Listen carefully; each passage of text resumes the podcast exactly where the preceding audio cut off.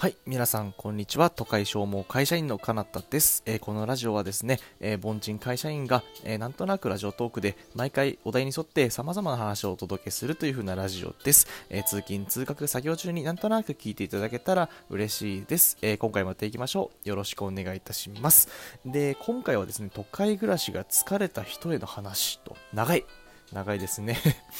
都会暮らしが疲れた人の話なんか毎回こんなことしてますね。マイナスなことばっか話してるような気がしますけれども、今回もお付き合いいただければと思います。えー、さて、今回お話しするお、伝えしたい人はですね、えー、都会暮らしで疲れてる人にメインに向けた話となっています。で、ただ今後、あの都会に住むだとか、都会を離れたいなって方にも、えー、この声をですね、ぜひ聞いていただいて、自分なりの考えを、あの概要欄の Twitter とか質問箱にご意見いただけたら、いろんな話をできたら幸いです。お,、えお付き合いください。よろしくお願いします。で、さて、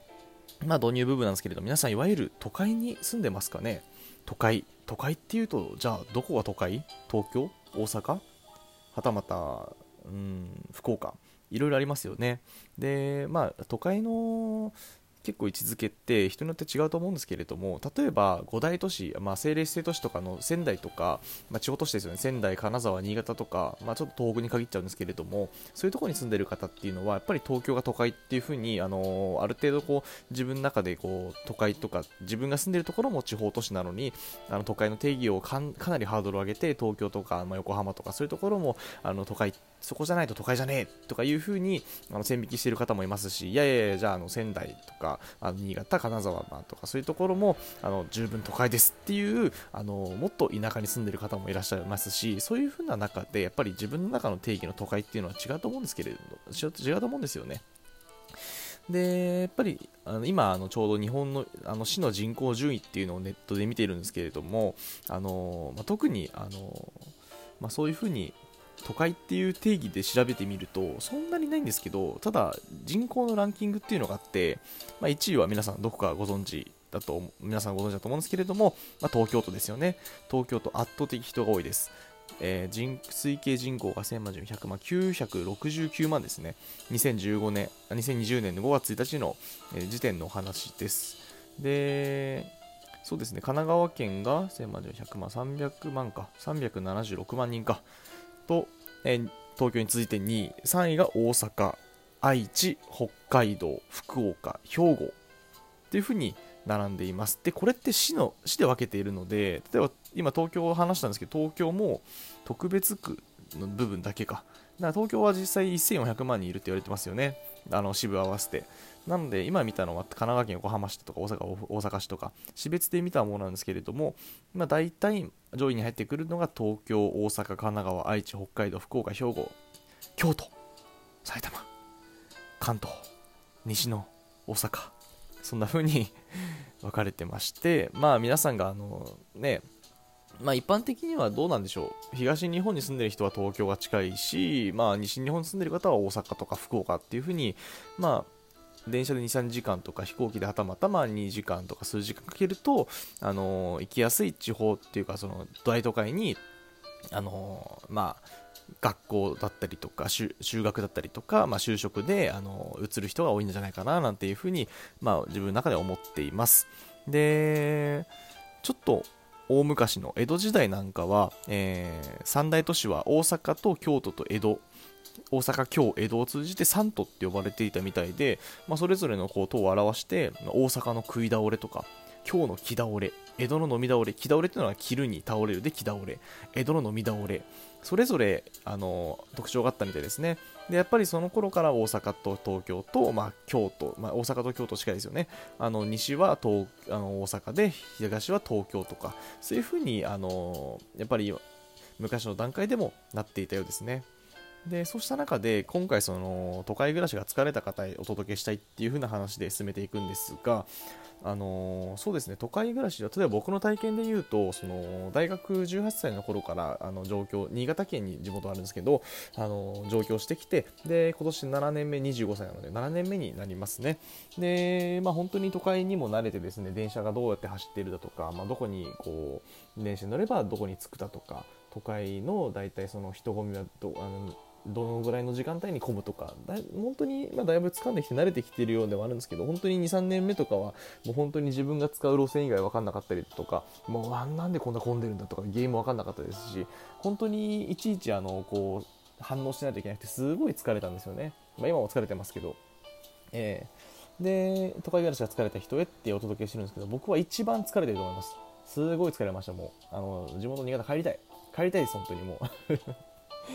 帰りたいです。僕は疲れましたもん本当に。で何が疲れたかっていうとやっぱり人の数が多いっていうふうに思いますよね。僕今話すのは新潟と東京で比べてるんですが新潟もかなりあの人口はあの多くてですね今ちょっと調べてみるとそうだな新潟の人口新潟の人口この時間までだな。新潟のの人口と。新潟は一応政令指定都市にあの指定されていて日本海に位置するところ佐渡島とかのこう宙に浮いている佐渡島の 対面に僕の地元あるんですけど、まあ、大きくて有名ですよね。この山形が上にあって下が富山。で長野県と福島に隣接している県でしてお米とかお酒がうまいところですよね。222.7万人でした。2019年の時点で222万人でした。東京の6倍6分の1ぐらいか。でした。で である程度新潟もですねあの、まあ、東京まで2時間っていう新幹線であっという間なんですけどあの東京のものがかなり入ってくる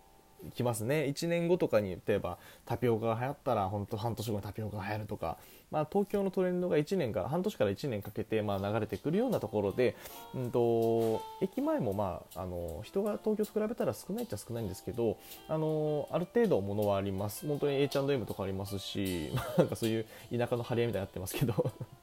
もんあのそうですね。本当に今駅前も改革していってだいぶまあ発展していてですね。あの気になる方は新潟県で調べてみれば意外と意外と都会じゃんみたいなあの思う方も多いと思うんですけれども。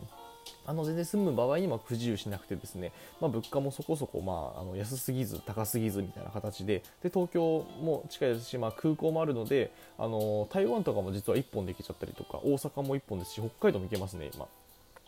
うんまあ、かなり、あの利便性の高い、まあ、いわゆる地方都市ってやつですね、まあ、地方都市まで行くのか分からないですけど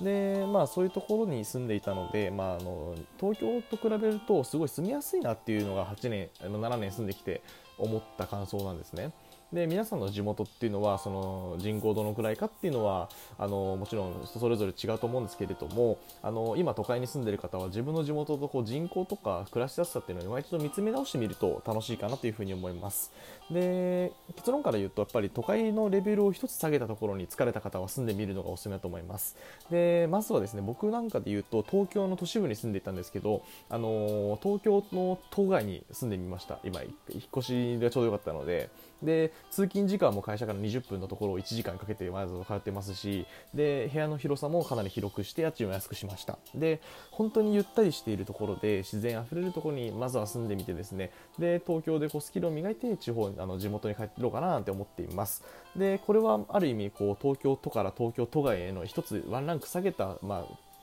環境でのスタートになっていてでこれが例えば自分がいきなりもうめちゃめちゃどいなかもうあの本当に電波つながるのかぐらいの山奥に行くとしんどいと思いますぶっちゃけ。皆さんもどうかと思いますしんどいと思います。あのいきなりですねかなりもう虫とか集まっているところとかもうすごい田舎とかに行くとすごいしんどいと思います。やれこれがない、これがないとか、ああいうサービスがないとか、ネットが繋がらないとか、かなりあると思います。で、不安です。逆にそっちに消耗してしまうと思うので、あのまあ、人が多いと感じたところは人が少ないところで、今の生活基準を満たせるところに、まあ、あの移住とか、まあ、あの例えば旅行ですん、あのけ一回経験してみるだとか、そういうふうにこう自分のライフプランに合わせて見つめ直すといいと思います。で、そうですね、いろいろこの話はかなりあのもっとあと10分ぐらいしたいんですけど、あの12分ということで、あのまあ、やっぱり結論から言うと都会に暮らしが疲れた方はですねあの無理しないで都会レベル1つ下げたところに住むか休みの時に遊んでみたりとか実際に経験してみるのがいいと思います。でそれは U ターンだったりとか I ターンとか J ターンとかいろいろありますけどあのそこのあのまあ、暮らし方とかその帰り方とかは本当に問わないと思います。自由だと思います。あの全然関係ないところに行ってもいいですしあの自分で生まれ育った地域であの住んでみるのもいいと思います。で住むのがちょっとなっていう方はまずは行ってみるのが一番いいと思います。自分なんかは新潟県に帰りたいですけど、あのー、ね、昔付き合った人が山梨に住んでいて山梨がすごい好きになったんですね。で山梨移住してもいいかなぐらいに思えるほど、あのー、その魅力をあの行って感じ取ったので皆さんもそういった経験を、あのー、ぜひしていただきたいなというふうに思います。でこれは本当に胸を張って言えるお話ですし、あのえーあの逆に都会だけのあの生活都会生まれ都会育ちの人もあの今一度、まあ、見直してただくと、まあ、自分の人生の幅っていうのは広がるのかなというふうに思います。で、まあ、コロナの影響とかもあって、ね、毎回コロナコロナ言ってますけど、あの今回を機にやっぱり東京にいるメリットとか、まあ、都会にいるメリットっていうのは少なくなってきていてですね、まあ、テレワークだったりとか、まあ、本当にあのオンライン商談とかそういうふうなものが発達してきた中で、あの都会に移住する方っていうのは、ね、増えてくると思うんですけれども、まあ、これをなりわいにするかっていったらなかなか難しいんですけど、あの今一度自分の人生を見つめ直すチャンスなんじゃないかなと思ってこのラジオをお届けしました。えー、概要欄からツイッター、えー、質問もございますので質問は随時受け付けております。であのー、まあ、こうした反論とかも違うぞとかお前間違ってるとか指摘ありましたらあのいつでもご連絡ください。でツイッターですツイッターはですね あの僕と一緒にぜひ成長したいなってあの僕と一緒に成長していきたいって思っている仲間を募集しておりますのであのこれを聞いてあの自分と同じ考え方をお持ちの方はですねぜひあのつながりたいなというふうに思っておりますので合わせてあの飛んでいただきて見ていただけたら嬉しいです、えー、お話は以上となります。今日もありがとうございます。バイバイ。